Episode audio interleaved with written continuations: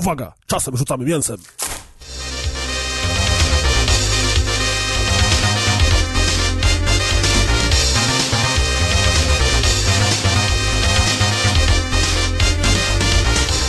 Cześć czołem. Witajcie na Grubych Rozmowach, odcinek 35. Ja nazywam się Grzegorz Wojewoda, czyli Pres Perez, a ze mną jest oczywiście Amadeusz Łaszcz, czyli Deusz. Cały spocony, cześć. Jaka pogoda u Ciebie? Yy, no pogoda, jest taka, że mimo, że nagrywamy wieczorną porą, to nie wiem, ze 30 stopni chyba jest, podejrzewam, 30 stopni Celsjusza. Yy, a żeby jeszcze bardziej nakreślić yy, warunki nagrywania, to mam termometr w domu i przed tym jak zasiadłem do biurka sprawdzałem aktualną temperaturę. W mieszkaniu to mam 29,2 stopnia Celsjusza. E, więc w mieszkaniu mam 29 stopni Celsjusza i niestety jest to mieszkanie, które ma tylko e, z jednej strony okna, więc nie da się również wywietrzyć. Więc mam prawie praktycznie 30 stopni stojącego powietrza w mieszkaniu, no bo jak na zewnątrz jest 30, w mieszkaniu 30, okna są tylko po jednej stronie, to nawet przez otwarte okno się powietrze e, nie wymienia, mimo że otwieram okna dopiero właśnie po 21, tak, bo wcześniej się nie opłaca otwierać okien, bo cieplejsze powietrze wpada do e, mieszkania i co gorsze, wieczory są tak naprawdę najgorsze, bo w ciągu dnia te mury się nagrzewają, nagrzewają, yy, nagrzewają i tak właśnie w czerwcu około 20-21 zaczynają oddawać całe to zgromadzone ciepło w ciągu dnia do mieszkania. No i jak nawet ręką dotkniesz od tej strony nasłonecznionej, po której są okna, to nawet jak dotykasz mur, to on jest po prostu taki ciepły w dotyku, jak czasami masz płytę elektryczną albo indukcyjną po gotowaniu, która postoi kilka minut i ona jest taka cieplutka później jak dotykasz, to, to jest właśnie takie uczucie czegoś, co jest cieplejsze niż, e, niż, e, niż otoczenie. I, i, I więc warunki nagrywania są e, co najmniej, co najmniej nieprzyzwoite. Lubię lato, lubię upał, ale mówię nie jak powietrze stoi i nie jak ten upał panuje e, we wnętrzu. Na powietrzu bym mógł siedzieć, e, we wnętrzu już E, już jest dużo gorzej. No widzisz, a nad morzem niby tylko 20 stopni, a i tak jest bardzo duszno. Ja mam okna z obu stron mieszkania i teoretycznie powinno się wietrzyć, ale to mieszkanie jest bardzo ciepłe i zimą to jest super. Natomiast latem trochę gorzej, bo to ciepło u mnie też y, stoi tak naprawdę, mimo tego, że z dwóch stron są okna.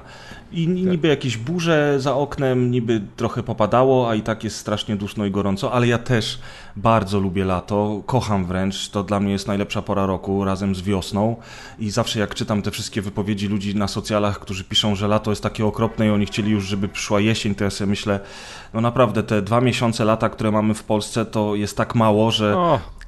O ile dwa tak naprawdę. No właśnie, o ile dwa, prawda? Teraz jest wyjątkowo ciepło, a jak będzie dalej w lipcu i w sierpniu, to się okaże. Natomiast nigdy nie zrozumiem tego narzekania. Ja rozumiem, że upały mogą być męczące trochę, ale bez przesady. To też nie jest tak, że my jesteśmy w Turcji albo w Grecji, żeby było nie wiadomo jak gorąco. No, w Turcji chyba wczoraj czy przedwczoraj, w sensie w tym tygodniu padł rekord i chyba 48 stopni było. To był rekord czerwcowy w Turcji, od kiedy tam jest mierzona temperatura. No to nieźle, ale to już tak, jest tak. właśnie taka temperatura y, lekko przesadzona, prawda? 48 no. stopni to już w ogóle nie ma jak wyjść z domu chyba nawet.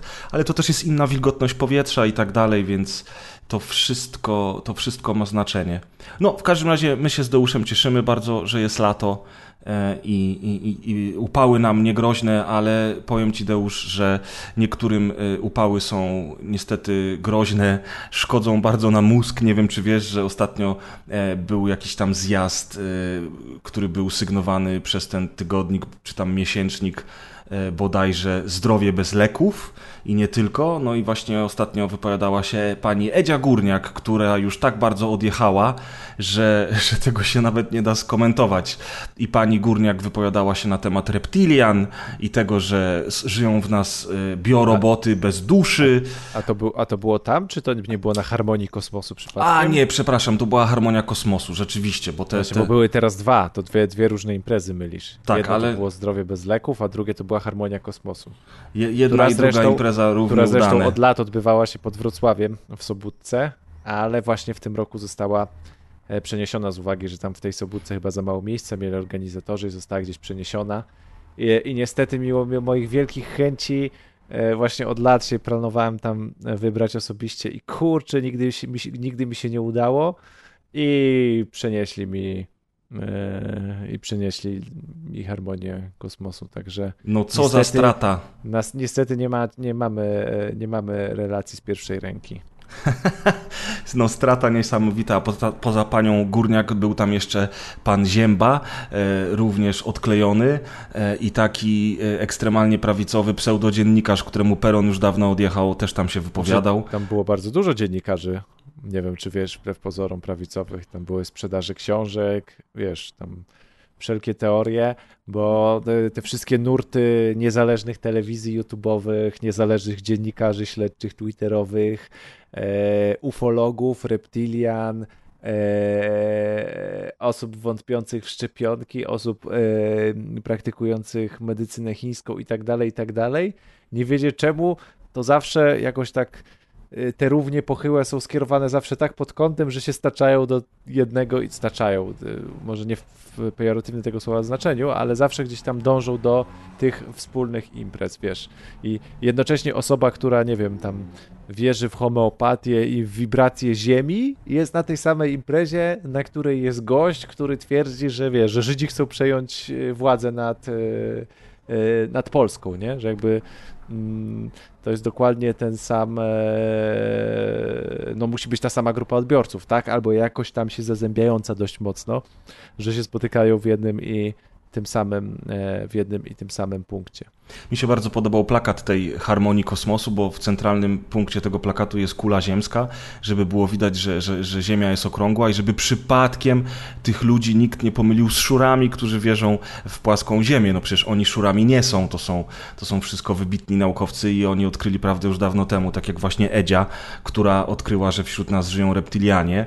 No i e, też czytałem tam takie fragmenty wypowiedzi różnych tych e, osób, które tam e, na tych panelach występowały, że no, oni mieli rację z pandemią i ze szczepionkami i teraz jak widać prawda jest po ich stronie. No a my wszyscy, którzy szczepionki przyjęliśmy, już umarliśmy dawno temu, prawda? Więc, więc Edzia i jej grupa mieli absolutną rację, przejrzeli na oczy, wiesz. Bo, bo nie wiem, czy ty w ogóle kumasz koncept nie ludzi. Nie wiem, czy słyszałeś o tym koncepcie nie ludzi. Nie no, słyszałem o czy... elfach, słyszałem o krasnoludach, ale... A nie, no to, no to, no to mogę ci szybko tak przybliżyć. Mam nadzieję, Oczywiście. że niczego za bardzo nie, pom nie pomylę, ale jakby całe założenie jest takie, że oprócz ludzi są również ludzie jakby, ale nie istoty ludzkie. To znaczy, że jak mijasz na przykład taką e, liczną na przykład grupę osób, tak? I one, mijasz je, widzisz, wyglądają jak ludzie, no ale potem się miniecie, one gdzieś skręcą na ulicy, idą dalej, to w momencie, kiedy ty już ich nie widzisz, to ich nie ma. O! W sensie, że tylko oni, oni są dla ciebie przygotowani. No, to jest twoja projekcja świata, że ty ich widzisz, ale one, oni tak naprawdę, wiesz, nigdzie nie pracują, nigdzie nie mieszkają.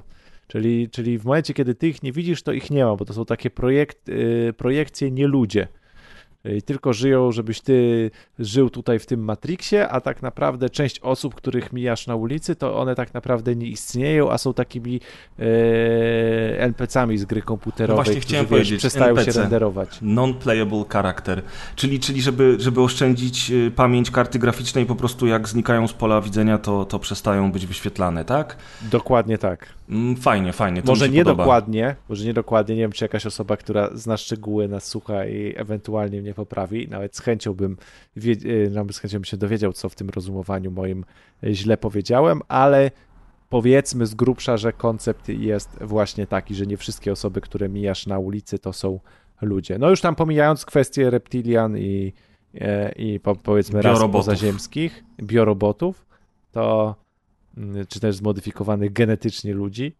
to, to właśnie koncept nie ludzi to jest też jeden z takich ostatnich hitów dla mnie.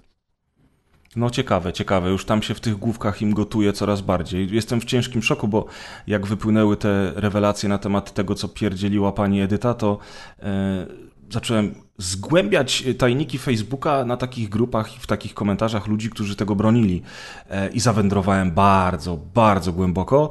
Dowiedziałem się między innymi, że królowa Elżbieta jest reptilianem, więc e, wiesz, musimy uważać. E, reptilianie są wśród nas, ale na szczęście to wszystko jest tylko symulacja w Matrixie, więc nie mamy na to większego wpływu. No dobrze, ale mówiliśmy o pseudonauce, a, teraz porozmawiajmy o, o faktycznej nauce, bo chciałeś chyba parę słów opowiedzieć dzisiaj o edukacji ekonomicznej ekonomicznej. E, e, to jest temat, to jest temat, e, o którym ostatnio też rozmawiałem ze znajomymi, tymi gorszymi, bo oczywiście teraz rozmawiam z najlepszym znajomym. No, oczywiście. O edukacji ekonomicznej, ponieważ nie wiem, czy zauważyłeś w, w social mediach, czy też w przeróżnych, nawet jakichś takich relacjach dziennikarskich, które zostały sprowokowane sytuacją, powiedzmy, ekonomiczną w naszym kraju, tak? Czyli to, że mamy wysoką inflację, to, że mamy cały czas zmieniany system podatkowy, ciągłe mamy zmiany, czyli teraz w lipcu kolejne przyszły zmiany. To, że ciągle się pojawiają te badania, to pewnie też na nie trafiłeś, że na przykład tam, nie wiem, 3 czwarte Polaków nie wie, że w ogóle płaci podatki, tak? Mhm. Że tam 90% nie wie, co to jest VAT i tak dalej, i tak dalej. No i do tego w ostatnich miesiącach dochodzi fakt y, y, osób, które no, są w trudnej sytuacji spowodowanej kredytami, tak? I y, część osób im współczuje, część osób się z nich śmieje, że przecież powinni czytać umowy, biorąc kredyt ze zmienną stopą oprocentowania. Przecież to wystarczy, to jest tak prosto policzyć, ile by wynosiła rata, tak? Wystarczyło przewidzieć wzrost stóp procentowych, wibory i tak dalej, i tak dalej, że o, Polakom brakuje. E, ogólny, ogólny taki wniosek e, jest taki, że Polakom brakuje edukacji ekonomicznej i, i, i część dziennikarzy, i publicystów, i osób na, powiedzmy, na Twitterze czy w social mediach postuje taki E, taki argument, że edukacja ekonomiczna to powinien być przedmiot w szkole, e, który jest, e, który jest po prostu nauczany jako jeden z przedmiotów w szkole. I jako koncept, powiedzmy, jako piękna idea, fajnie to brzmi. Zawsze wiedza, z mojego punktu widzenia, im więcej wiedzy, tym lepiej. Ale z drugiej strony, jak sobie po tym pomyślałem, a natchnęła mnie e, do tego również e, sprawa najnowszego podręcznika do historii teraźniejszości, czyli nowego Och, przedmiotu wymyślonego przez Ministerstwo Edukacji, jest taka, Wspaniały podręcznik. że tak naprawdę, czy dałoby się u nas zrobić przedmiot edukacji ekonomiczna? Czy w ekonomii istnieją jakiekolwiek prawidła, których by się dało uczyć? Bo Pomijam już fakt, że przy większych szczegółach i przy bardziej zaawansowanych jedni, yy, wiesz, yy, co cię uczyć, że kredyt hipoteczny, że branie kredytów jest dobre, czy branie kredytów jest złe. Yy, jakby tyle, ilu masz ekonomistów, którzy się z sobą spierają, to którego ekonomisty słuchać przy edukacji ekonomicznej? No tak. Okej, okay, moglibyśmy się cofnąć do samych podstaw. Powiedzmy, czym jest podatek VAT?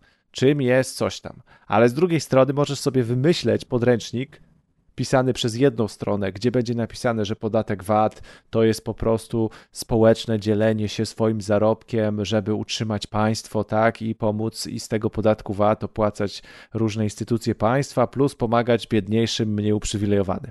Ale z drugiej strony może napisać przy podatku VAT również komentarz, że to jest w ogóle zdzierstwo, kradziejstwo i tego nie powinno być, bo to jest grabież i pozostałość po średniowiecznej dziesięcinie.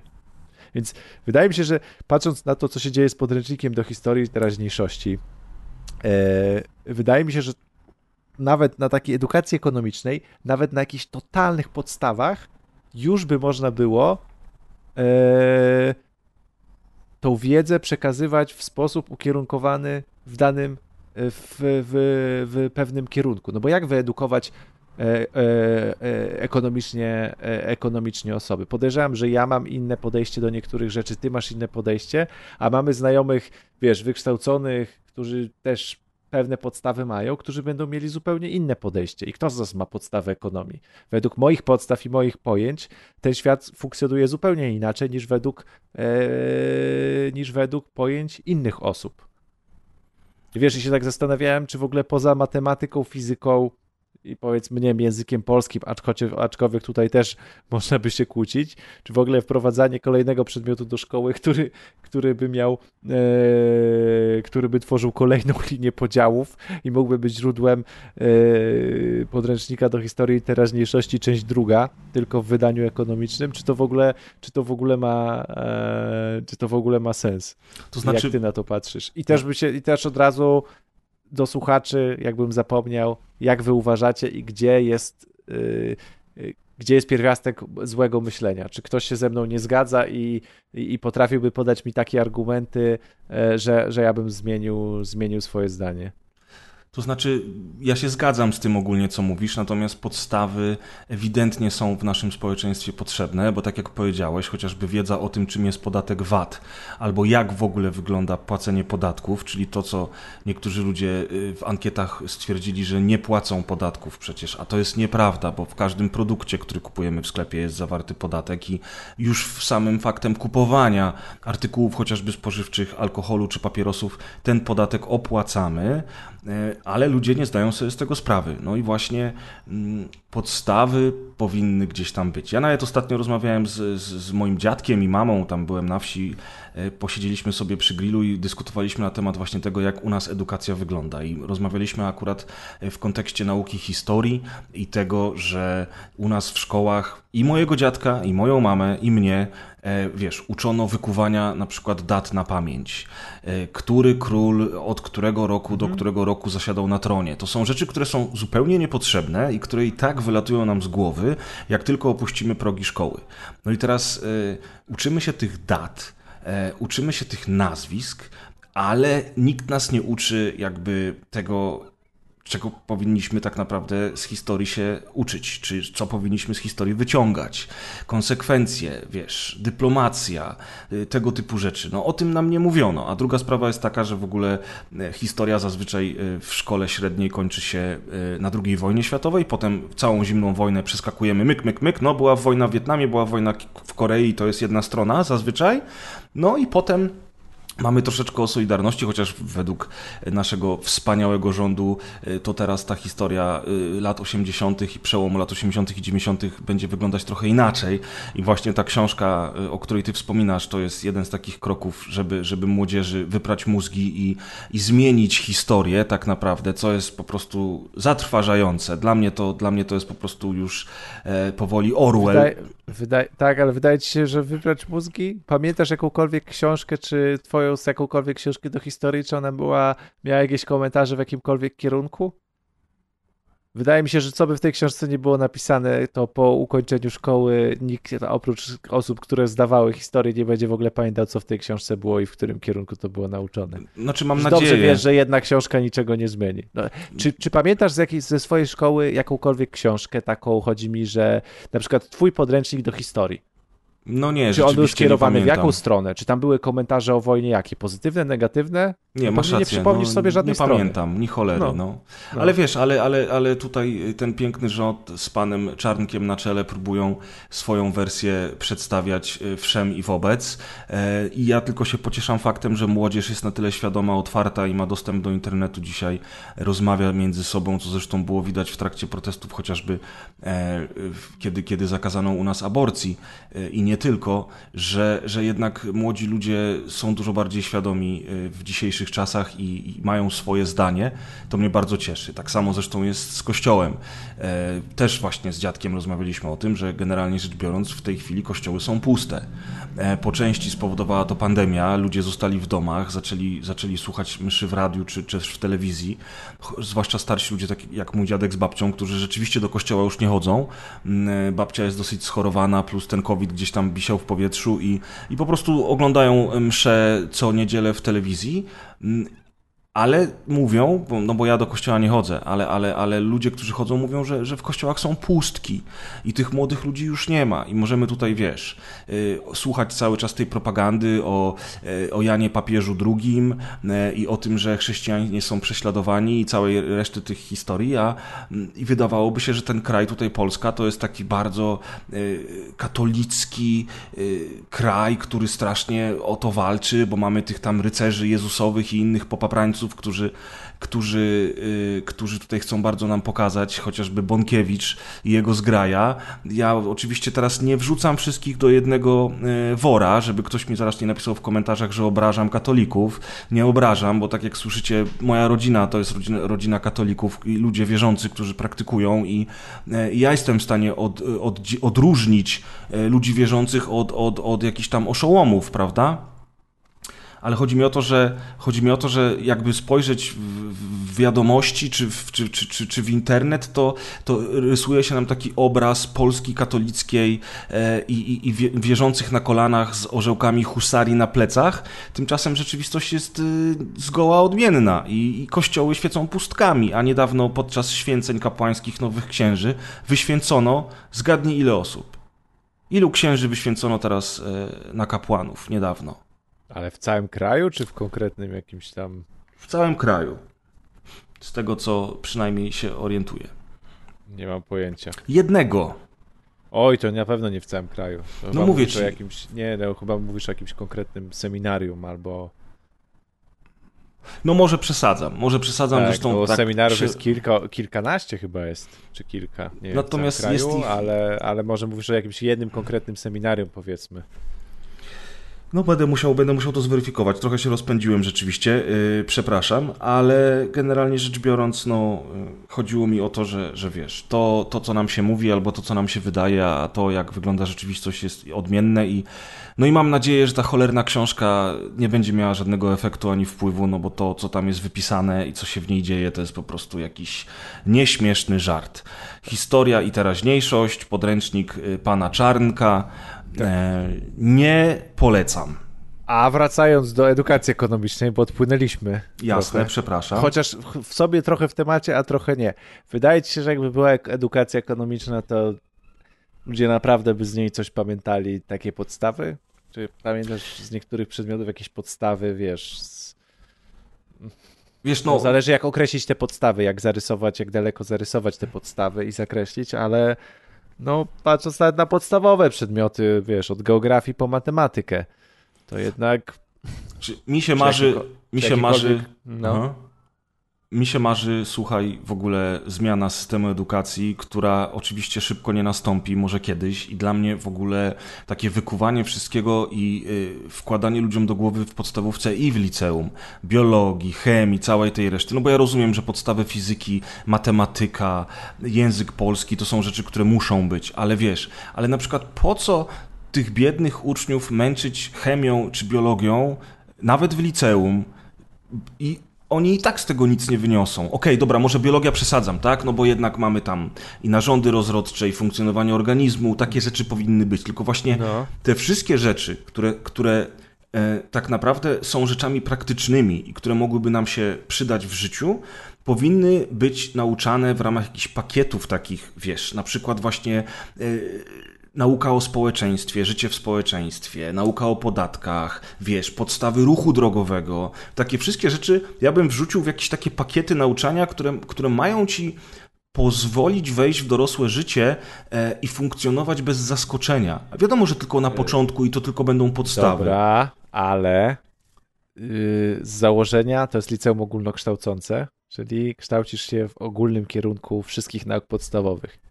Tak, ale co jest ważniejsze później w życiu? E, podstawy biologii, których w żaden sposób nie wykorzystasz, czy wiedza o tym, jak działają podatki i czym jest VAT? Wiesz, e. albo jak podatki rozliczać chociażby. No tak, tylko że jedno nie, tylko jedno nie wyklucza drugiego. I jeszcze jak, wy, jak rozliczać podatki. Yy, ja na przykład miałem taki przedmiot w liceum, który się nazywał yy, Podstawy Przedsiębiorczości, mhm. na których się uczyłem wypełniać, e, rozliczać podatki, wypełniać PIT, który się do chwilę później zmienił, a zaraz później, wiesz, weszły, weszło rozliczenia internetowe i tak dalej, i tak dalej i zupełnie nie wykorzystałem tej wiedzy. Nauczyłem się, jak zakładać firmę i teraz się w ogóle firmy zupełnie nie inaczej nie zakłada. Yy, uczyłem się, jak rozliczać koszty firmowe, jakbyśmy prowadzili kawiarnię, które się zupełnie teraz inaczej yy, rozlicza niż ja się uczyłem i wiesz, jakby w momencie, ja w ogóle jakby kompletnie tamta wiedza zupełnie mi się nie przydaje, a wręcz jest na odwrót, bo ja sobie myślę, no wydaje mi się, że jest tak, bo kiedyś w sumie jak robiliśmy, zakładaliśmy jakąś tam kawiarnię na podstawie przedsiębiorczości, robiliśmy tak, ale i tak trzy razy muszę to sprawdzić, bo jest zupełnie inaczej już teraz. Przecież teraz jest inaczej niż jest w styczniu, 6 miesięcy później. No tak. Masz, wiesz, podatki z jednego roku, a ci się w połowie roku zmienia całkowicie system składki. No i co? I my nauczymy, y, będziemy uczyli w semestrze letnim z, y, z, y, tych w liceum, że jest jakaś tam składka zdrowotna i w ogóle to jest podatek, a później co? W zimowym jednak, ej, cofamy się, jednak się okazuje, że nie. Będziemy cofali in, inną podstawę programową, podręcznik na nowo będziemy drukowali. No tak, no. No nie, nie nauczysz, ale z kolei jako podstaw, jako ekonomii, czym jest, nie wiem, tam inflacja czy coś, tego już nauczysz. No tego właśnie. się nie zmieni, czym jest inflacja. Ale w twoim podejściu to to będzie czysta wiedza, taka, taka podstawa nauk. I dopiero na tej podstawie, że ty wiesz, jaka jest inflacja, to jak jesteś stary i widzisz, że w, w mediach wszędzie piszą, że panuje inflacja i tak dalej, to masz te podstawy, jakie są czynniki e, inflacyjne albo jakie są czynniki deflacyjne i sam sobie siądziesz do internetu i już tą swoją wiedzę podstawową rozszerzysz. O newsy, sam będziesz mógł ocenić propozycje jednych polityków i drugich, tak? Nie będziesz miał tego typowego, jak rozliczyć podatki, czyli wchodzę na stronę gov.pl, w czwartej, e, w czwartej kolumnie klikam to i to, a w piątej wpisuję to i to, nie? Mhm, mhm bo to jest jakby to jest też liceum ogólnokształcące, to nie jest sposób, y, przygotowujemy cię do życia, żebyś nie umarł w pierwszym dniu, nie? też pewnie, też na podstawie wiedzy podstawowej musisz się, y, trzeba się uczyć, wiesz, pewnej, e, pewnej samodzielności rozwiązywania problemów. No tak, oczywiście, ale, ale no, no, ja po prostu bym jednak chciał, żeby, żeby parę takich bardziej praktycznych przedmiotów y, mogło się w szkole y, ogólnokształcącej czy w technikach pojawić. No po prostu, nie? Takich właśnie rzeczy, tak jak ty mówisz, co to jest inflacja i tak dalej, żebyś na, na, samym początku już wiedział i potem na przykład wiesz, ludzie nie słuchają polityków, ludzie nie wiedzą, co to jest inflacja, ludzie nie analizują tych spraw, tylko kierują się, wiesz, kierują się mm, takimi troszeczkę bardziej łopatologicznymi e, rzeczami, jak na przykład właśnie to, że jedni mówią, aborcja jest złe, każde życie y, musi być chronione i wtedy taka osoba mówi, tak, macie rację, ja będę głosować na was i wiesz, i wiesz jak to jest, no, wiesz jak tak. działa kiełbasa wyborcza. Tak, wszyscy byli na biologii i nikt nie ma pojęcia, jak wygląda płód na przykład w trzecim tygodniu. Oczywiście. I, i pokazują im zdjęcie płodu psa, a ludzie mówią, tak, to jest małe dziecko, trzeba albo, je... Albo płodu z trzeciego miesiąca, tak, i w ogóle nikt nie ma, nie robi sobie z tym problemu, tak, i... Wiesz, ja przeżyłem szok, jak, jak, jak gdzieś tam w internecie wyczytałem, nie, nie wiem co to było, ale była jakaś dyskusja na temat, na temat tego, e, jak kobiety sikają, tak? Czyli gdzie jest cewka moczowa e, w waginie, właśnie nie w waginie, tylko nad nią i, e, i generalnie rzecz biorąc dużo młodych dziewczyn się wypowiadało tam w taki sposób, że o, one nie wiedziały w ogóle nie miały pojęcia, jak to działa, no to wiesz. A to, to są rzeczy, których jednak, których jednak na biologii nas uczyli, jakoś ja to zapamiętałem, prawda? A, a wiesz, a, a okazuje się, że młode dziewczyny, które używają tego na co dzień, nie mają pojęcia, jak to działa, wiesz to, to, to są takie rzeczy, które mnie zawsze szokują, ale niestety tak to wygląda w naszym społeczeństwie i w ogóle tutaj, tutaj e, żeby, żeby duch grubych rozmów e, został podtrzymany, ludzie to idioci i niestety, i niestety jak się nad tym zastanawiasz, posłuchasz, poczytasz, to okazuje się, no, że niestety tak, ludzie to idioci. E, i, i, i podstawowej wiedzy nie mają, nie zastanawiają się, nie analizują, nie patrzą na to, co się dzieje, jak to działa, czemu to działa, wiesz, zwłaszcza w dzisiejszych czasach, kiedy wszyscy mają, wiesz, telefon w ręku i tym telefonem powiem mogą ci, zrobić wszystko. Powiem ci, że ja mimo największych chęci i użycia maksymalnej ilości aksonów i neuronów, jakie mam dostępne pod czaszką, jak próbuję dojść i jakkolwiek ogarnąć chociażby inflację i sobie czytam o tych czynnikach inflacyjnych, to ci powiem, że czasami myślę, że to jest zbitka losowych słów, bo mimo moich chęci dalej nie potrafię zrozumieć, pojąć niektórych rzeczy mózgiem. Niektóre potrafię, ale niektóre, ale, ale, ale, ale e, dużej części, dużej części nie potrafię i mm, i bardziej to chodzi też, też o określenie tego, co się nie wie, powiedzieć albo, że się nie wie, albo umieć coś sprawdzić, albo się chociaż starać coś sprawdzić, o, albo widzisz. Wiele rzeczy wątpić i, i tak dalej. A, a z drugiej Wiesz, strony... Ja, ja, też, ja też bardzo wielu rzeczy nie rozumiem, nie wiem wszystkiego. Oczywiście, że tak i jest, jest cała masa rzeczy, które mnie przerastają kompletnie. Y, natomiast, y, natomiast właśnie to, co ty powiedziałeś, że może tego powinno się uczyć w szkołach. Jak e, tej wiedzy szukać, gdzie się zgłosić, Kogo zapytać, wiesz? No, to, no, tak, no i głównie w tą stronę, powiedz, powiem ci, że w tą stronę jakby gdzieś tam e, osoby, które są odpowiedzialne, jakikolwiek mają wpływ na program, albo jakkolwiek chciałyby mieć wpływ, to między innymi właśnie w tą stronę e, zmierzają te zmiany edukacyjne opornie, z dużymi, e, z dużymi trudnościami, ale właśnie w stronę tego, żebyśmy mówili o weryf- żeby, żeby to było szukanie informacji i, e, i, e, i, i weryfikacja informacji. No. Bo, bo, bo, bo, bo to jest problem, bo to jest duży problem i mówię i, i, i tak naprawdę i, i, i analiza tego, co się też, też przyswaja, tak, też czyta. Mhm. Właściwie tak trochę w temacie to sobie przypomniałem teraz, jak rozmawiamy o tych podatkach i o tym wszystkim. Kilka lat temu, jeszcze zanim używaliśmy profilu zaufanego, żeby rozliczać PIT, pamiętam, że miałem strasznie duży problem z rozliczeniem PIT-u, bo miałem e, stałą moją pracę no, normalnie e, rozliczaną, ale miałem też dodatkową pracę, która była rozliczana trochę inaczej. Tam nie PIT 37, tylko 36, coś tam, coś tam. I pamiętam, tak, że no. musiałem to rozliczyć wtedy i nawet jakaś księgowa mi to zrobiła, której zresztą chyba zapłaciłem, czy kolega mi załatwił, nieistotne już. No, kiedyś standardowa usługa parę lat temu. Przecież tak. były panie, które rozliczały pity. I ta pani to źle rozliczyła. E, I po rozliczeniu PIT-u jakiś czas później przyszło do mnie pismo, że jest różnica kilkuset złotych. To były naprawdę jakieś grosze e, i że ja muszę to rozliczyć, poprawić, bo inaczej to oni mnie w ogóle tutaj będą ciągać po sądach, karać mnie i jakieś inne historyjki straszne. W związku z czym poleciałem z tym pismem e, do urzędu i pani mi próbowała wytłumaczyć, jak ja mam to zrobić. Ja nic z tego nie zrozumiałem. Zrobiłem to, poszedłem, wysłałem, dostałem znowu takie pismo. I historia powtarzała się kilkukrotnie. Kolega próbował mi pomóc, rozliczyliśmy to jeszcze raz, wysłałem, znowu przyszło pismo miesiąc później, że dalej jest to nieodpowiednio rozliczone. I najgorsze w tym wszystkim było to, że te panie w urzędzie nie były w stanie mi wytłumaczyć, jak ja mam to zrobić. Bo one same nie do końca wiedziały. I tak próbowały, coś mi opowiadały. Ja tam byłem chyba z pięć razy przez pół roku bujałem się z tym urzędem skarbowym, aż w końcu za, za którymś razem, jak tam przyszedłem, ta pani znowu zaczęła ze mną rozmawiać, pokazywać mnie i zaskoczyłem nagle, zrozumiałem, co ta pani do mnie mówi. Trochę jak Neo w Matrixie, który wiesz, zobaczył te zielone cyferki dookoła siebie, zatrzymał te pociski. Ja poszedłem do domu, rozliczyłem, wysłałem to i, przysz- i wszystko było ok. Udało mi się to wreszcie y, zrobić tak jak trzeba, wszystko oczywiście na tych kartkach, tam liczenie, chuje muje dzikie węże, zrobiłem to. Kamień spadł mi z serca. Najgłupsze w tym wszystkim było to, że to naprawdę nie były jakieś duże kwoty. I naprawdę tam ktoś powinien po prostu w tym urzędzie to zrobić za mnie i powiedzieć, dobra panie wojewoda, y, zrobione, proszę się nie przejmować, coś tam. Proszę zapłacić teraz 20 zł opłaty manipulacyjnej za pomoc w urzędzie. I to by było super, ale tam nie był w stanie mi nikt tego pomóc. Więc ja w końcu zrobiłem to sam. I powiem ci, że dzisiaj, gdybym miał ci wytłumaczyć, co zrobiłem, jak to zrobiłem dlaczego to zrozumiałem, to bym ci nic nie powiedział. Zupełnie mi to wyleciało z głowy. Gdybym miał się rozliczać teraz drugi raz w takim systemie i coś tam naprawiać, to znowu nie byłbym w stanie tego zrobić. Yy, I wiesz, ale ja nie czuję, że.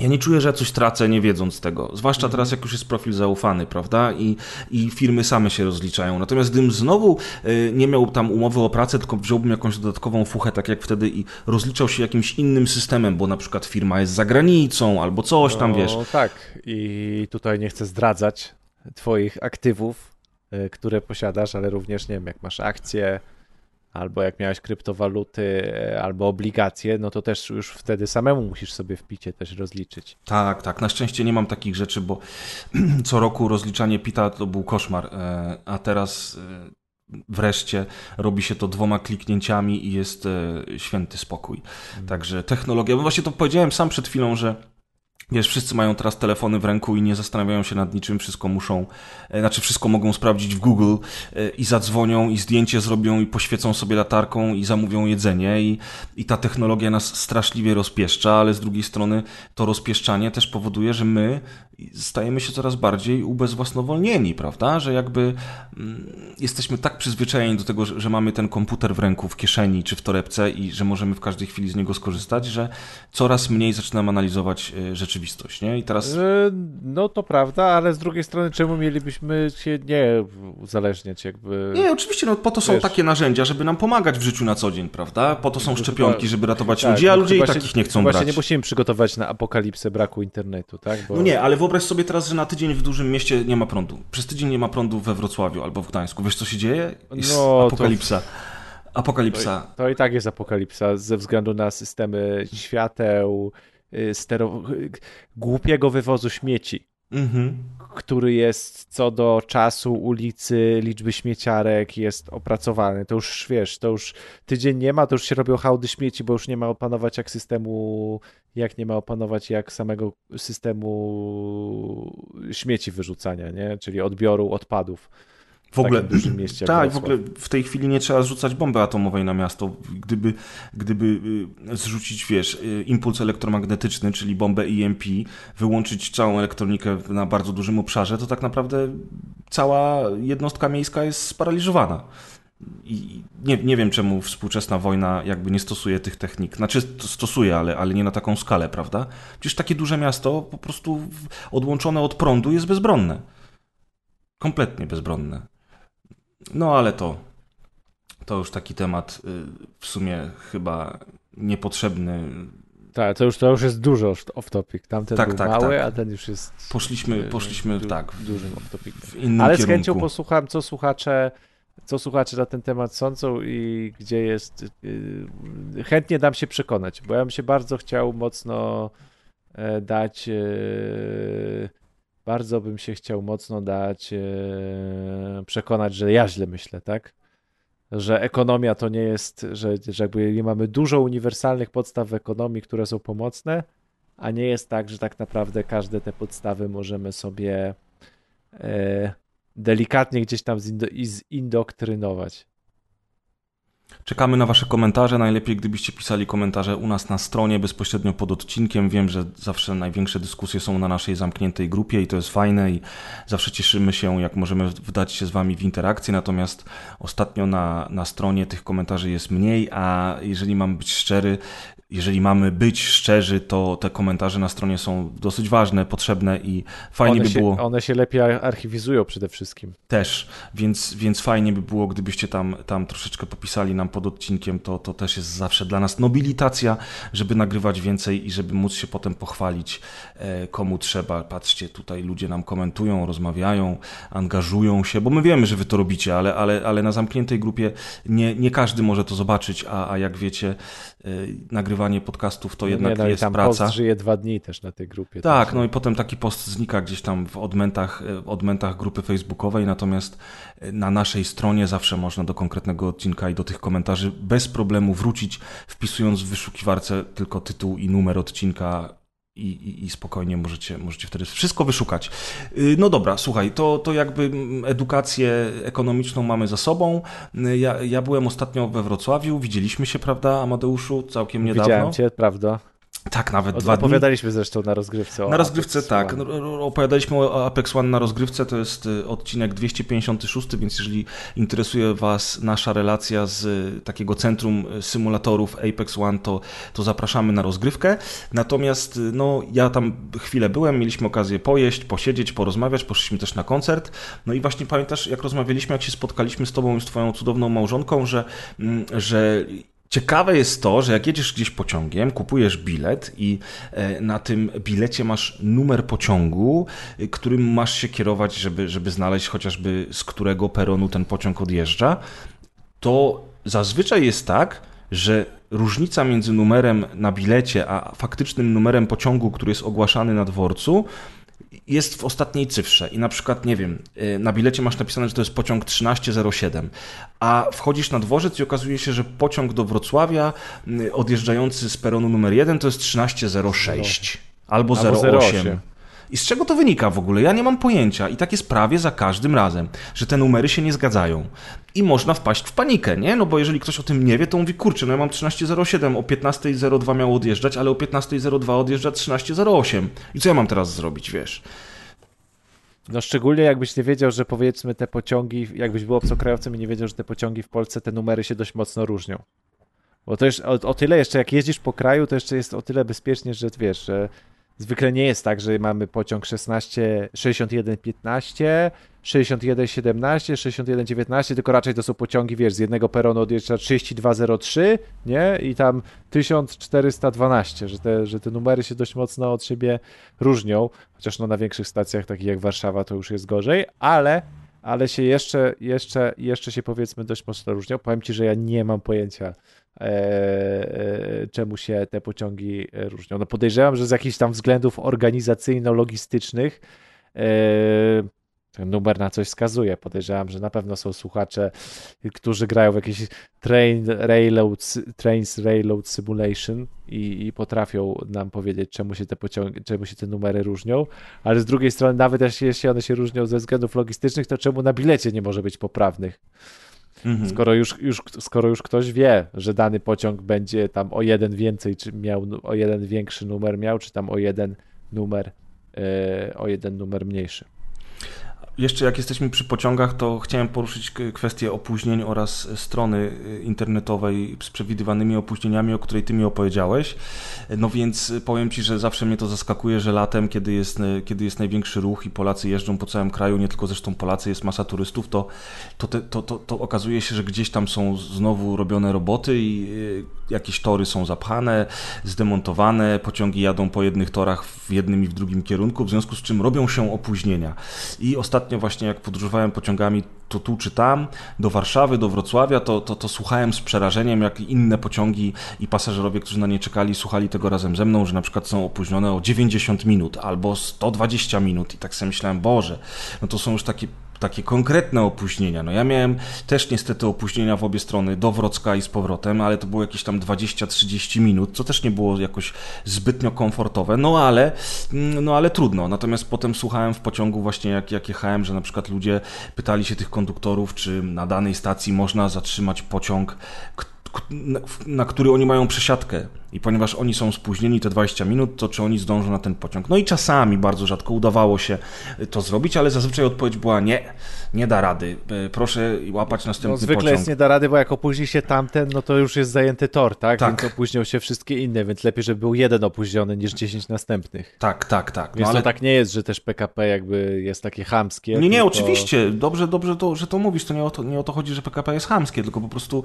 tylko po prostu jest to, jest to dla mnie generuje kolejne opóźnienia tak naprawdę. Tak, Każde ale... opóźnienie generuje kolejne opóźnienie. Ale szokujące jest to dla mnie, że, że, że latem zawsze te opóźnienia nagle, wiesz, y, na taką skalę się generują w całym kraju i, tak.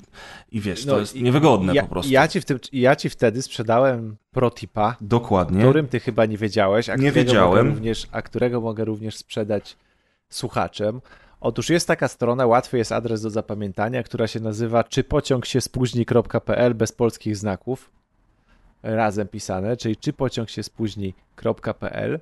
Jest to strona, gdzie wpisujemy dwie stacje, czy też numer pociągu i ta strona ma historycznie e, dane połączenie e, z całego ostatniego miesiąca. Czyli wiemy, jaki był, kiedy, o, kiedy, e, kiedy, kiedy dany pociąg wyjechał i kiedy dojechał do określonej stacji. Historycznie z danego miesiąca, czyli jeśli dany pociąg jest pociągiem, który kursuje codziennie, na przykład w tygodniu, no to mamy 30 ostatnich kursów. I tak jak mówiłeś, jak ja chcę gdzieś pojechać pociągiem do danego miasta, to bardzo często jest tak, że właśnie albo mamy jakieś roboty drogowe, albo to, co powiedziałem, powiedzieliśmy o tym, że kolejne opóźnienia generują inne popóźnienia, czyli bardzo często jest tak, że gdzieś w okolicach jest jakieś, są jakieś roboty, więc pociąg, który jakby korzysta z tych samych torów, regularnie przez to się spóźnia, no a nasz pociąg, który chcemy jechać, korzysta z tego toru, więc się okazuje, że tak naprawdę nasz pociąg się zawsze spóźnia, ponieważ jakieś poprzednie opóźnienia innych pociągów to generują. No i dzięki temu na tej stronie można sobie bardzo łatwo to sprawdzić. I na przykład są takie połączenia, chociażby na trasie Wrocław-Kraków, Wrocław-Rzeszów, że jak sobie sprawdzimy, to ono teoretycznie w rozkładzie kursuje na przykład 4 godziny 50 minut, ale jak sobie sprawdzimy opóźnienia z ostatnich 30 dni, to ten pociąg nie miał opóźnienia mniejszego niż 31 minut, a średnie opóźnienie z ostatniego miesiąca to jest 45. Więc dzięki takiej analizie my wiemy, że wcale nie pojedziemy godzinę 4,50, tylko co najmniej 5,30, tak, średnio, bo ten pociąg nigdy nie przyjechał przez ostatni miesiąc, albo na przykład przyjechał raz o czasie.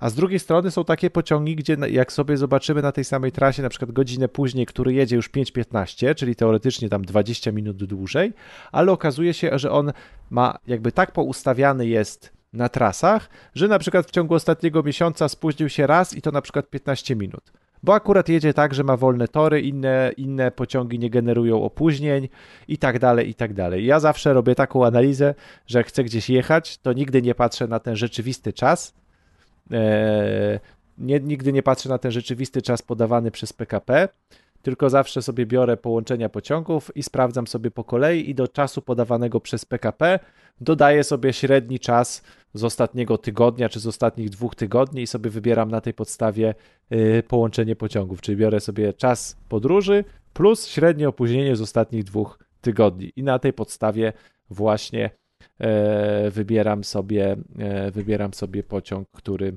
chcę, e, którym chcę pojechać. Także protip od pana Deusza. Tak.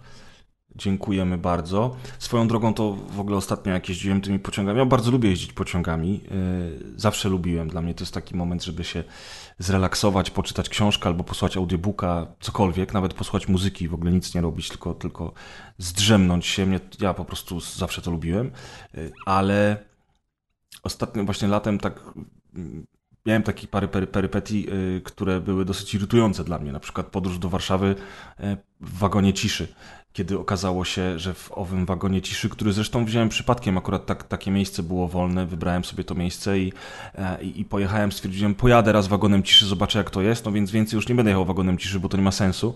E, tylko się człowiek irytuje, bo im było bliżej Warszawy, tym ludzie zaczynali więcej rozmawiać między sobą. I po prostu nagle się okazało, że pół wagonu dyskutuje ze sobą, no bo oni zaraz już będą wysiadać, więc mają to w dupie, że inni na przykład jadą dalej tym pociągiem do Krakowa i wiesz, i, i siedzą w tym wagonie ciszy, za który zapłacili, chociaż cena jest taka sama jak, jak w normalnych wagonach, tam się nie dopłaca nic. Ale wiesz o co mi chodzi, nie? Że taka, taka nasza polska kultura tego kurwidołka, że po prostu wiesz, no no nie można, po prostu nie można trzymać się zasad. Po co kupować tam miejsce, jeżeli, jeżeli chce się rozmawiać i, i wiesz, i coraz więcej ludzi dookoła rozmawia. Po czym w Warszawie ja tam wysiadałem chyba na wschodnim, więc na zachodnim e, ktoś wsiadł, e, z jak, jakaś parka i oni mają miejsca nie obok siebie i podchodzi pan do drugiego pana i się pyta, czy to miejsce przy oknie, które pan sobie wybrał, to czy panu zależy na tym miejscu? Ja sobie myślę po pierwsze, no kurwa, jeżeli mamy w dzisiejszych czasach system wyboru miejsc, ja na przykład zawsze wybieram sobie wtedy miejsce w korytarzu, żeby mieć więcej mhm. miejsca na nogi, to jeżeli mamy system wyboru miejsc, to wiadomo, że ten człowiek wybrał sobie takie miejsce, które mu odpowiada. I teraz wchodzi inny kolo i się pyta, czy pan się ze mną zamieni, czy panu zależy. A poza tym, jeżeli bardzo mu zależy na tym, żeby siedzieć ze swoją partnerką, małżonką, siostrą czy koleżanką, no to po co on brał miejsce w wagonie ciszy? Wiesz o co chodzi? No chyba, że się muszą koniecznie trzymać w ciszy za ręce przez te trzy godziny jazdy pociągiem, nie? Pamiętam jak kiedyś leciałem do Wietnamu i miałem miejsce w samolocie gdzieś tam w jakimś rzędzie, chyba całkiem po lewej, więc miałem też trochę miejsca, żeby wciągnąć nogę na korytarz, a ten samolot wcale nie taki e, wygodny, bo, bo, bo tych foteli dużo i w sumie ciasno. Jakiś facet się mnie spytał, czy, czy ja się z nim zamienię, no bo oni mają z żoną osobne miejsca. Ja tak bez zastanowienia się zgodziłem.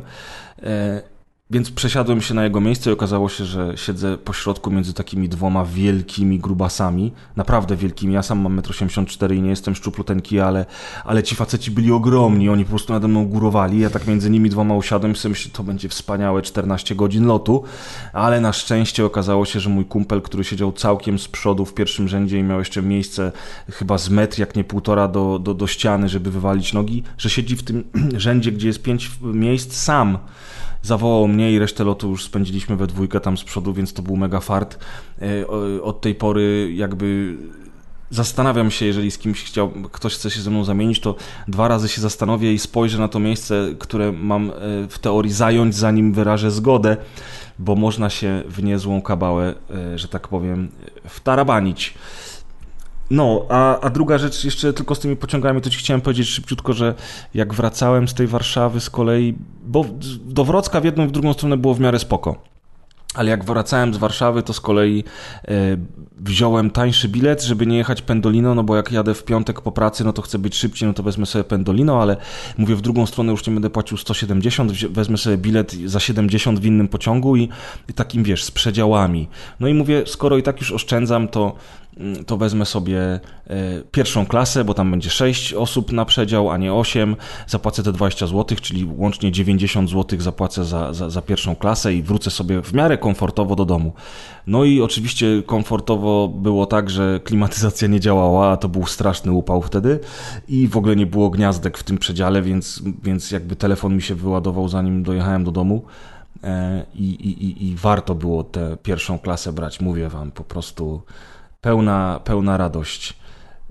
No i to tyle w sumie, jeżeli chodzi o podróże pociągami. Ty lubisz? Yy, w sumie tak, aczkolwiek ja się dość szybko, dość szybko wynudzam, bo ja nie potrafię czytać w jednej pozycji, nie potrafię spędzać w jednej pozycji. Ja bardzo dużą część podróży pociągiem spędzam w ogóle na korytarzu. Okay. albo sobie spaceruję, albo nie wiem, stoję się patrzę, albo się rozciągam, ponieważ ja jestem, nie wiem, niespokojny dość mocno i ja nie potrafię wysiedzieć w wagonie. Ja muszę, wiesz, zakładać nogi za głowy, nogę na nogę, siedzieć po turecku. I a zwykle, a zwykle to jest, e, a zwykle to jest e, jakby nie, niemożliwe. Jak E, doceniam jakby sposób tego e, jako transportu zbiorowego pociągu mhm. E, i tej warstwy przyjazności, przyjaznego bycia to przyjaznym transportem dla środowiska, ale tak z czysto osobistego punktu widzenia to uwielbiam podróżować autem prowadząc. Czyli mogę jechać, jechać, jechać, jechać, jechać, jechać, jechać, bo się non-stop coś robi. Bo musisz być uważny, musisz się skupiać, patrzeć w lusterka, yy, wyprzedzać, cofać, omijać, skręcać i cały czas coś robisz i po prostu to uwielbiam. Natomiast jak jestem zdany tylko na siedzenie, to jakaś takie, nie wiem, wrodzona nadpobudliwość yy, zawsze, nie zawsze rozsadza. No to musisz wozić ten swój padzik ze sobą, który podłączasz do telefonu i grać sobie Tak, ale wiesz, to najgorsze jest to, że ja nie mogę się, wiesz, położyć, bo ja w domu jak, jak, jak z tego korzystam, to wiesz, to się położę, to wstanę, to pójdę na kanapę, to się położę na podłodze, bo uwielbiam też leżeć na podłodze i w domu zwykle najczęściej na przykład książki lub komiksy to po prostu czytam leżąc na podłodze. No a trochę głupio by było się nagle, wiesz, wywalać ludziom pod nogi w, w przedziałówce albo w bezprzedziałówce na środku korytarza, bo raczej wtedy za kilka minut, tudzież sekund przyszedłby konduktor e, albo już sokiści, jeśli to by była stacja. Wystarczy, wystarczy, wiesz, y, ta osoba z wózkiem, która rozdaje wodę mineralną, że będzie chciała przejść tak, i już i masz wafelki. problem. I wafelki? Gdzie oni wafelki rozdają? No w pierwszej klasie nie dostałeś Prince Polo? Co ty, wtedy nie, nie, nawet wody nam nie dali. O Nic. chłopie. Skandal! To jakiś skandal w ogóle. Złodzieje! wodę masz w pierwszej klasie. No kurczę, no to widzisz ile mnie ominęło? Pff. Grzesiek, Czuję Grzesiek się oszukany. Dokładnie. Czuję się oszukany, człowieku. No, słuchajcie, a mm, pociągi pociągami, ale, ale y, poza oczywiście naszym towarzyskim spotkaniem, celem podróży do Wrocławia był również koncert Kings of Leon. E, wreszcie po dwóch latach się udało, bo ten koncert był przekładany ze względu na pandemię. Mm, był to już mój piąty koncert Kings of Leon, więc może ty się wypowiedz, Amadeusz, jak twoje wrażenia, organizacja, pobyt na stadionie i sam koncert koncert, jak tobie się podobało? E, mi się, e, mi się bardzo podobało. No ogromny tak naprawdę koncert. Powiem ci, że w sumie się nie spodziewałem, że tyle osób będzie. Aczkolwiek może nie doceniałem Kings of Leon. Albo w ogóle, w ogóle miały ten... dwa lata bez koncertów i po prostu już nie widziałem dawno tyle ludzi. No i ten stadion u was we Wrocławiu jest ogromny. To jest jeden z największych stadionów, na jakich ja w życiu byłem. Eee, tak, nie wiem, on jest chyba na 40 tysięcy osób, albo mogę się, albo w ogóle, w ogóle nie, albo w ogóle totalnie nie trafiłem, albo jest na 40 osób. Zresztą to jest, a 40 to nie. Zresztą to już nie jest stadion Wrocław, tylko to już jest niestety Tarczyński Arena. Także... Tarczyński Arena, Tarczyński to jest ulubiony przedsiębiorca Deusza, może kiedyś o tym opowiemy, ale... Tak, tak, tak. No nienawidzę po prostu tych nas sponsorowanych, no ale trudno. Yy, także koncert się odbywał na na Tarczyński, na Tarczyński are, e, arenie. Arena, mhm. A akurat jeśli chodzi o organizację, no to tak naprawdę dla nas była bezproblemowa. Mm, ile przyszliśmy tak naprawdę, nie wiem, pół godziny przed właściwym koncertem, tak mi się wydaje. Trochę dłużej. Myśmy byli godzinę przed koncertem, A, wiesz? No ale po prostu wejście nam zajęło, nie wiem, no tak z marszu tak moment. naprawdę, tak? Tak, w ogóle tak. chwila moment, zero kolejek. E E, zresztą nawet nie było jakoś tak super tłoczno, nawet e, pomimo tak ogromnej liczby osób, tak? Ten jakby ta wielkość stadionu e, spowodowała, że te osoby dość mocno się, dość mocno się e, dość mocno się rozproszyły. Oczywiście my jako osoby na kredytach hipotecznych e, byliśmy w Golden Circle pod sceną. tak. Mieliśmy bilety pod sceną, mieliśmy specjalne e, badże, nie wiem jak się powie, opaski, tak? Nie, opaski, opaski mieliśmy, tak. Mieliśmy specjalne opaski, na których zresztą był napis Prestige. Tylko, że Prestige to była ta firma, która, która sprzedawała no, bilety. Ja rozumiem, ale zawsze być dobrze opaskę z napisem Prestige. Tak jest, tak jest. Byliśmy bardzo prestiżowi. Tak, e, byliśmy bardzo prestiżowi. Ale powiem ci, że to, to na chwilę ci przerwę e, właśnie przez. Bo Golden Circle, może wytłumaczę e, też słuchaczom, Golden Circle to są bilety pod samą sceną. One są zawsze najdroższe. I osoby, które mają jakby Golden Circle, wchodzą też szybciej, są wpuszczane często, czasami mają inne wejście i tak dalej. Mm, natomiast tutaj chyba właśnie przez to, że było już po pandemii, to te bilety nie były wcale takie drogie. I dlatego też się na nie zdecydowaliśmy. I generalnie rzecz biorąc, ja byłem bardzo szczęśliwy, bo na Golden Circle zdarzyło mi się być kiedyś na Judas Priest w Gdańsku i byłem bardzo blisko sceny, ale wydaje mi się też, że ten nasz stadion to jednak jest mniejszy, y, przez co, przez co miało się wrażenie stania bardzo blisko. Natomiast tu, nie wiem czy zauważyłeś, że to Golden Circle było tak duże, że jak myśmy przyszli godzinę przed koncertem, kiedy w ramach supportu grał organek, to to jak myśmy już przyszli, to pod sceną ci najbardziej, y, wiesz, ambitni, najwięksi fani stali już tam, wiesz, tam już się nie mhm. pije, nie robi się siku, tylko się stoi pod tą samą sceną, pod barierką. Cała reszta tłumu cię do tej barierki dogniata, ale ty i tak jesteś przeszczęśliwy, bo stoisz trzy metry od sceny, prawda? No więc myśmy stali dosyć daleko tak naprawdę. Ja byłem w ogóle w ciężkim szoku, że jak na Golden Circle, to my jesteśmy tak daleko. Staliśmy też dalej ze względu na twoją małżonkę, żeby ona nieco niższa od nas miała lepszy widok, a ja ogólnie się cieszę, bo było bardzo dużo widać tego, co się dzieje na scenie i to było fajne, ale i tak to nie było wrażenie takiego stania bardzo blisko, prawda? E, no tak, tak, tak. No tych metrów było kilka tak naprawdę, ale, ale dalej był całkiem luźno w sumie było.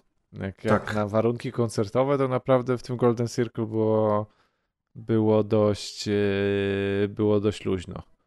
No i oczywiście mieliśmy do czynienia z tak zwanymi wędrowkami tłumów, wędrówkami tłumów, co jest, co jest standardem, niezależnie od tego, czy się stoi przy barierce, czy na środku, czy gdzieś, to zawsze ci ludzie wokół nas będą chodzić, przechodzić, wchodzić nam na plecy albo przechodzić nam przed nosem. Zresztą, Deusz, ty ładnie to podsumowałeś, że przy takiej ilości ludzi, a już wam mówię, że pojemność tego stadionu we Wrocławiu to jest 42 771 osób, to a, i myślę, że spokojnie z 35 tysięcy, jak nie więcej, było na tym koncercie.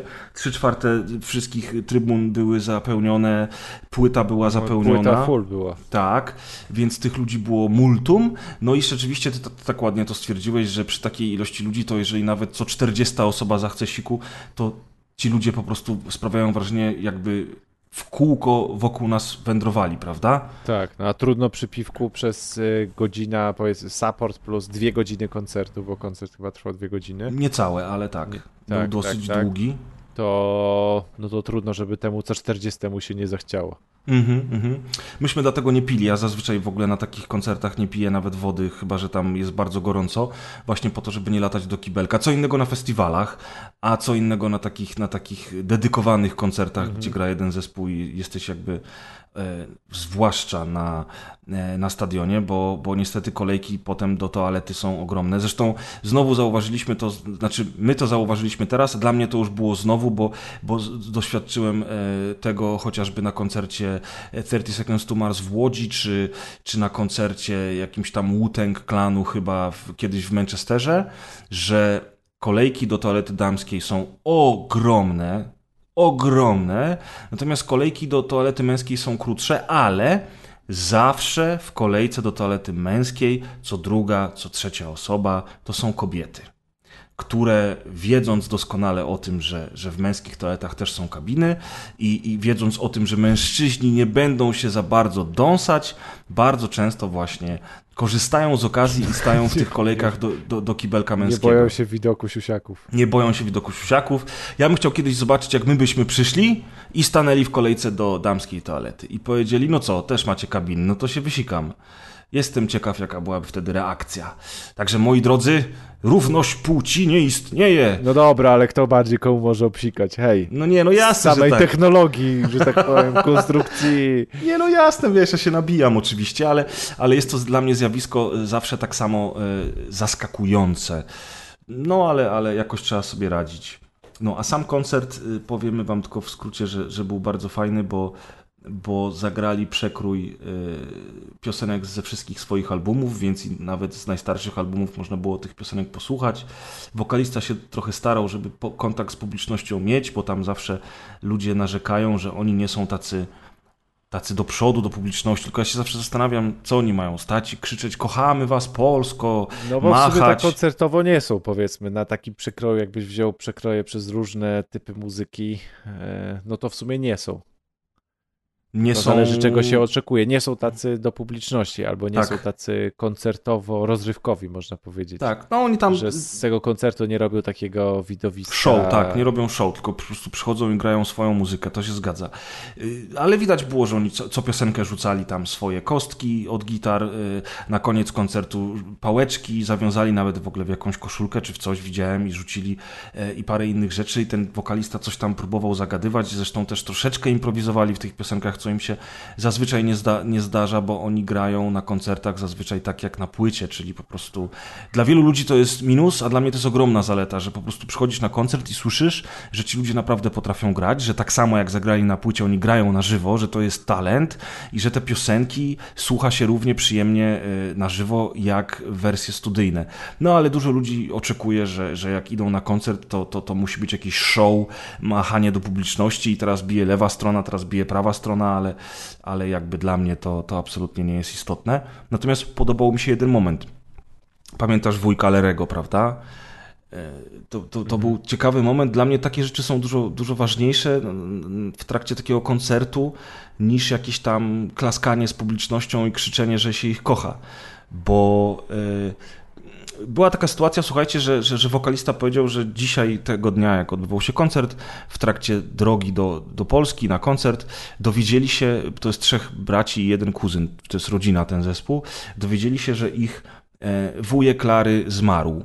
No i e, ten wokalista powiedział, że wujek Klary był dla niego bardzo ważną osobą, bo nauczył go tak naprawdę rock'n'rolla i jakby zasiał w nim tą miłość do muzyki, w związku z czym oni dzisiejszy koncert i tą piosenkę, którą teraz zagrają, dedykują wujkowi. I rzeczywiście, jak zaczęli grać, to ludzie zaczęli wyciągać telefony i świecić latarką. Wiecie, światełko do nieba, kiedyś tak się robiło z zapalniczkami, teraz tak się robi z latarkami w telefonach.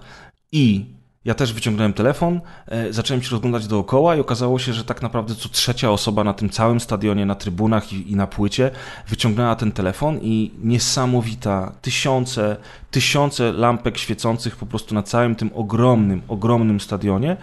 E, bardzo piękny gest, bardzo. E, to są takie momenty, które są wzruszające i które są takie, wiesz, to są momenty, które zapamiętujemy, które zostają z nami na później e, i nawet wokalista na koniec tej piosenki podszedł do mikrofonu i powiedział dziękuję wam za to. E, widać było, że, że, że zostało to docenione i po prostu było to takie ludzkie, takie, takie wiesz, organiczne, e, bardzo, bardzo fajne i wiesz nad czym zacząłem się zastanawiać? Nad, bo tego samego dnia też były zresztą urodziny córki wokalisty, o czym on powiedział na samym początku koncertu. I ty powiedziałeś wtedy, że to ojciec roku, tak? Ojciec roku. ojciec roku, tak. Córka ma urodziny, a stary gdzieś tam w Polsce gra do kotleta. Na Ale... Tarczyńskiej Arena, czyli do no, parówki. do parówki gra, wie. Ale ale generalnie rzecz biorąc, potem zaczęliśmy po koncercie o tym rozmawiać i w sumie doszliśmy do wniosku, że no niestety, ale prawdopodobnie y, ta rodzinka grająca y, utrzymuje całą swoją pozostałą rodzinę, która gdzieś tam y, w Ameryce Południowej sobie żyje. Back down south że, że, że wiecie, że nie tylko swoją, swo, swoją żonę i dzieci, ale pewnie też i wujków, i ciocie, i dziadków, i wszystkich oni tam utrzymują za te pieniądze, które koszą. No i jak jest praca, no to jest praca. Zresztą jak są kontrakty, które opiewają na bardzo wysokie sumy. No co, to... co, a w normalnym życiu to jest inaczej? Jak jedziesz pracować? No nie, no nie jest. No oczywiście, że nie jest, nie? Dlatego właśnie... Tylko, tylko Nawet ja jak na swoje rodziny popatrzymy, to przecież mamy przypadki, że no wujkowie, tak. dziadkowie, ojcowie no, urodziny, święta, no nie wiem, praca to praca. No tak, oczywiście. I tak dalej, i tak dalej, więc jakby życie koncertowe tu się jakby dużo bardziej od normalnego życia się nie różni od obowiązku. Ale, ale, właśnie wiesz, bo do czego ja dążę cały czas, że na przykład ci faceci wychodzą teraz na scenę i przez dwie godziny muszą nas zabawiać, grają sobie piosenki, a kilka godzin temu dowiedzieli się, że zmarła dla nich ważna osoba. I oni teraz na tej scenie nie mogą się popłakać, nie mogą być smutni. Wiesz, bo jeżeli na przykład, nie wiem, masz dyżur w pogotowiu albo masz nocną zmianę w zajezdni autobusowej, to to nie jest tak, że ty teraz będziesz ze wszystkimi. Oczywiście, że spotykasz ludzi, współpracowników i tak dalej, musisz pracować, mimo tego, że jest ci ciężko, jest ci smutno, jest ci źle.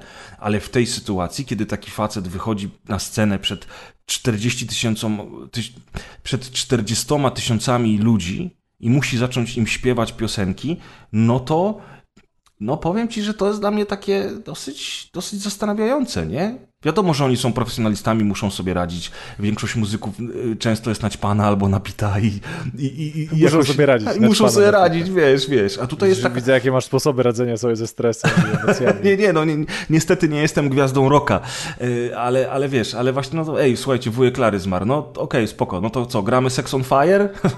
wiesz, no, no to jest takie, takie zagadnienie, które po prostu dało mi do myślenia. No tak, bo zresztą w trakcie piosenki dla wujka Larego, oprócz tego, że tak, to świecenia lampek, to przed nami były osoby, które sobie w tym czasie robiły selfie yy, i relacje na Messengera, także uśmiechnięte, więc yy, no różny może mieć stosunek emocjonalny do, do różnych istotnych wydarzeń. O, zobacz, Facebook przypomniał mi to zdjęcie sprzed dwóch lat, jak yy, robiliśmy sobie selfie na piosence dla zmarłego wujka Lerego. Tak, dokładnie. No, no, ale wiesz, no, część ludzi po prostu nie rozumie po angielsku i może, może wcale nie wiedzieli, co on tam właśnie powiedział, nie? A poza tym zapłacili 300 zł za bilet, to co ich tam wujek Klary obchodzi? Selfie to selfie, wiesz. Socjale są ważne. Prawda. Ludzie muszą wiedzieć, że podróżujesz, że dobrze jesz, że bawisz się na koncertach. Oni muszą to wiedzieć i muszą ci zazdrościć. I wtedy ty po prostu od razu z automatu czujesz się lepiej, co zresztą znasz już z autopsji, bo miałeś opaskę z napisem Prestige na ręku, prawda? Mm. I sam wiesz, sam wiesz, jak się wtedy czułeś. Jak ją odcinałem w domu, to powiem ci, że płakałem. Czułem się, czułem się później biedniejszy i gorszy. Oj tak. No a jeszcze tak, tak po, powoli pewnie będziemy zawijali do brzegu, ale, ale jeszcze tak a propos tego podróżowania, to to, o czym rozmawiałem z tobą już, Amadeuszu, czyli jakość apartamentów na bookingu po pandemii. To jest trochę tak jak z jakością kin, które nie miały wymienianych e, rzutników, ekranów i tak dalej. Tak, mam wrażenie, że po pandemii jakość usług na bookingu, mimo stale rosnących cen i naprawdę jest drogo. To te ceny to rosnące, one w ogóle jakoś wystrzeliły w ostatnich miesiącach tak naprawdę. No przed wakacjami to w ogóle się zrobiło jakieś, jakieś szaleństwo z niektórymi cenami w niektórych, w niektórych regionach Polski. No teraz właśnie trwa opener, jak to nagrywamy. E, I, i też jakieś, jakieś kosmiczne kwoty w ogóle ludzie chcieli za wynajem. I, tam ty mówiłeś mi o tym, prawda, że to jakieś w ogóle już... Tak, no sprawdzaliśmy przed, mm, nawet przed twoim przyjazdem w ogóle ceny nawet no nie wiem, nawet we Wrocławiu to ceny hoteli, czy właśnie apartamentów na jakiś kawalerek na bookingu, to jakieś sięgają astronomicznych w ogóle cen, że za dwa dni we Wrocławiu to można mieć, nie wiem, tam ty, tydzień w Chorwacji. No, no, no. Yy, więc, więc, więc to już mówimy o, o, o takiej dysproporcji. No niestety, takie przyszły czasy, tak to wygląda wszystko dzisiaj i te ceny są kosmiczne. No i właśnie i drogo było. Okej, okay, to jest centrum Wrocławia, 15 minut na piechotę od dworca głównego w ogóle, bardzo fajna lokalizacja. Na tej ulicy obok jest ta knajpa, która serwuje pho i banh mi, czyli zupy i bułki e, typowe wietnamskie, które 7 lat temu jadłem w Wietnamie i którymi się zajadałem, zarówno te zupy, jak i te bułki, to jest coś cudownego. Okazało się, że zaraz obok tego apartamentu mojego była taka knajpa, poszedłem, zjadłem banh mi, Smakowało prawie tak jak w Wietnamie, więc po prostu mega i ty, Deusz, musisz tam koniecznie iść razem ze swoją małżonką, bo to jest przepyszne. Jeżeli inni ludzie, którzy nas słuchają, są we Wrocławiu lub się tam wybierają, to poszukajcie sobie knajpy, która nazywa się Ban Mi and Fo e, blisko dworca, ale znowu odchodzę od tematu głównego, więc apartament. No i słuchajcie, apartament to tak. Prysznic przeżarty już rdzą, rozwalony, że, ta że ten, ten, ten prysznic natryskowy, to jak puszczasz wodę, to widzisz, że on zaraz się rozpadnie. Bo, to tylko bo jest... tym środkowym leci, tak? Tylko... Nie, wiesz, on jest pęknięty po prostu, jak zaczyna lecieć woda, to widzisz, że on się tak trochę otwiera, że niedługo po prostu ten dół cały odpadnie. Rdza wszędzie. E, ręczniki już takie, no powiedzmy, wyprane tyle razy, że niezbyt ładnie pachną. Y, kurczę, w ogóle wchodzisz do tego apartamentu, a tam pościel po, po poprzednich y, lokatorach na takiej suszarce do prania w tym apartamencie się suszy, wiesz, no mydła nie ma w ogóle. Zazwyczaj no takie coś jak mydło do rąk czy mydło pod prysznic powinno być, a tego nie ma. Ja musiałem iść do sklepu i sobie kupić. I ogólnie rzecz biorąc, no Naprawdę y, w tej cenie to, co, do, to, to, co dostałem, y, to było jakieś nieporozumienie, a, a to już nie pierwszy raz zresztą. I tak jak słucham też innych ludzi i, i widzę po, po, takich osobach, które też trochę podróżują czasami po Polsce, to, to po prostu no, no widać, że jakość tych usług niestety spada, a ceny cały czas rosną i, i nie wiem, jakie tutaj, jakiego tutaj szukać rozwiązania, no bo przecież wiadomo, że tak jak mówisz, no za dwie czy trzy noce we Wrocławiu nie będę płacił tyle, co za tydzień na Chorwacji, no bo to już jest przegięcie pały, prawda? Mhm. E, a, a, a widać, żeby, żeby mieć jakąś sensowną jakość, to po prostu trzeba, trzeba bulić e, całkiem sporo. No i to jest, to jest trochę smutne. Tak jak zresztą popandemicznie to, to, to wiele rzeczy nam się zmieniło. Żyjemy w nowej rzeczywistości no jest, nie jest za fajnie, no. Co tu dużo mówić. Dużo rzeczy zmieniło się na gorsze niestety.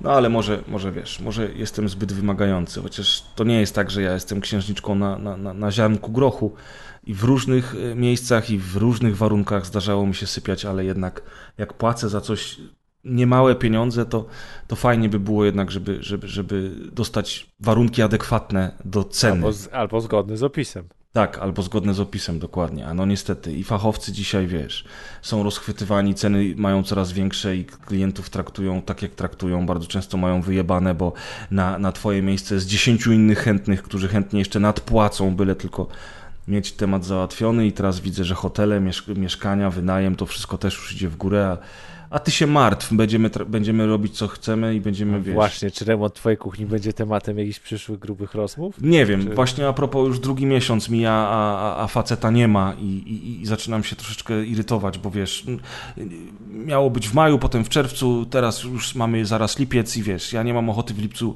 y, kurczę, siedzieć w tych upałach i, i zajmować się remontem, zwłaszcza, że przecież niedługo jedziemy razem na urlop, ty i ja, ale o tym już opowiemy przy kolejnej okazji. Tak jest. No i jak będzie okazja, jeżeli się z tym remontem kuchni uda, to na pewno też do tematu wrócimy. I nie wiem, czy ty masz jeszcze coś, o czym chciałbyś opowiedzieć może, czy, czy, czy, czy, jakieś zagadnienie, które chodzi ci po głowie? Nie, no chyba, chyba tylko w sumie tylko w sumie mieliśmy, mieliśmy pogadać o tym koncercie, o twoim przyjeździe do Wrocławia, a jakoś bardzo mocno mi moją głowę zajmowała ta, ta edukacja ekonomiczna, o, o której zresztą myślałem i yy, z uwagi na zakończenie sesji na uczelni, to jakoś tak te tematy yy, edukacyjno-pedagogiczne mnie, yy, mnie, mocno, mnie mocno zajmowały. Nie wiem, czy zresztą widziałeś, że yy, gry komputerowe wchodzą do kanonu lektur. No proszę, tego nie wiedziałem. Yy, This War of Mine będzie lekturą od 11 bitów mhm. E, na początek, natomiast plan jest taki ministerstwa, żeby e, to było około 30 różnych gier i nawet na stronie rządowej jest formularz dla polskich twórców gier, że można zgłaszać swoje propozycje gier, które powinny być w kanonie lektur. Okej. Okay. Zastanawiam się nad tym This War of Mine, dlatego że ja rozumiem tematykę, ale to jest tak naprawdę taki symulator przetrwania, gdzie on fabularnie jakoś mocno rozbudowany chyba nie jest. I... Ale, to, ale wiesz, no nie chodzi o fabułę, chodzimy jakby medium, nie? Inny, inny tekst kultury. Okej. Okay. Masz, masz po prostu ujęcie wojny w kontekście, w konkretnym e, tekście kultury, nie? Jak już mówimy o, o, o, wojnie w grach komputerowych, to ja mam w pamięci grę Valiant Hearts od Ubisoftu, która w sumie jest rysowana i w sumie wydaje się taką, na screenshotach czy na filmikach wydaje się taką grą e, może troszeczkę, nie wiem, zabawną, przez to, że ona właśnie jest, jest taką rysowaną grą w formie komiksu trochę, ale ja pamiętam tę grę doskonale i to jest bardzo poważne podejście do tematu wojny, bardzo no. dramatyczne, chwytające za serce i jednocześnie przemycające na każdym kroku bardzo wiele informacji dotyczących I wojny światowej, bo to jest akurat pierwsza wojna światowa i no, w, myślę, że w tych 30 pozycjach ta gra powinna się znaleźć. Tak, nie wiem, nie wiem, jeszcze w ogóle nie zaglądałem do tego, czy to będą polskie w ogóle gry, czy może nie bardzo, jeszcze tutaj nie bardzo się wgłębiałem w temat. W ogóle to może być temat do poruszenia na rozgrywce, jak sobie bardziej zobaczę o co chodzi, jak sobie zajrzę w papiery yy, ministerialne i o co tam bardziej chodzi do pogadania, ale a propos takich gier, no to przecież dosłownie na, w ostatnich dniach dziesięciolecie obchodziło Spec, Spec Ops The Line. O proszę, czyli growa adaptacja e, Jądra Ciemności Józefa Konrada. Józefa. Józefa Konrada, przepraszam. Musisz, wiesz, z husarią. Masz skrzydła doczepione do pleców? No właśnie nie, no. I tak naprawdę jak chcemy być już y, konkretni, to Józefa Korzeniowskiego, prawda? Józefa Korzeniowskiego, tak, dokładnie. Tak jest. Tak. Józef Korzeniowski, czyli Józef Konrad, y, Polak, y, który był marynarzem, a który emigrował do Stanów Zjednoczonych, dobrze mówię? Do Stanów do Wielkiej Brytanii. A, do Wielkiej Brytanii, tak, masz rację. I który został pisarzem i jego, jego książki bardzo często właśnie dotyczyły no. tematyki no. marynistycznej.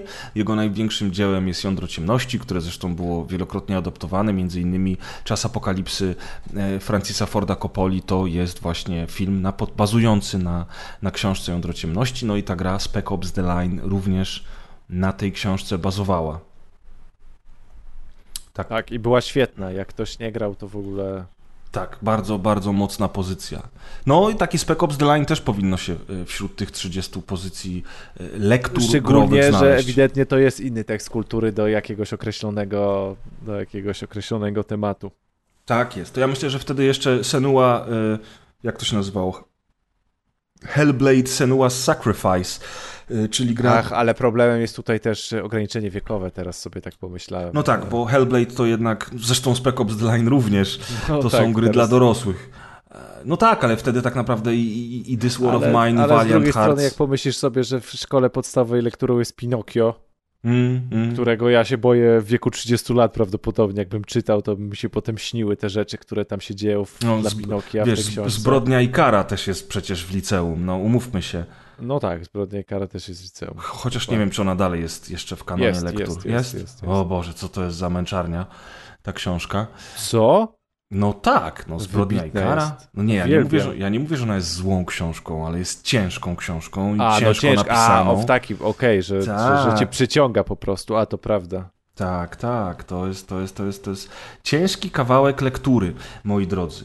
No, dzisiaj trochę żeśmy sobie o, o, o, nau o nauce i o pseudonauce, o podróżach pociągami i o koncertach porozmawiali. Mam nadzieję, że to było dla Was ciekawe.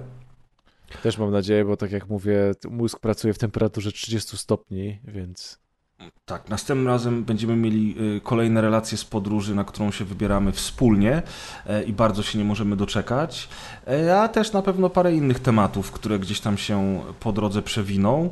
I przypominam tylko jeszcze, jeżeli chcecie posłuchać o naszej relacji z Apex One, to zapraszamy na rozgrywkę odcinek 256 i prosimy Was bardzo ładnie, żebyście komentarze najlepiej zostawiali pod odcinkiem na naszej stronie rozgrywka.online. E, będzie nam bardzo miło. E, ja oczywiście dziękuję Ci, Amadeusz, za kolejne wspólne nagranie. Bardzo miło było Cię usłyszeć i jesteśmy w kontakcie. Do usłyszenia. Laugh! and grow fat.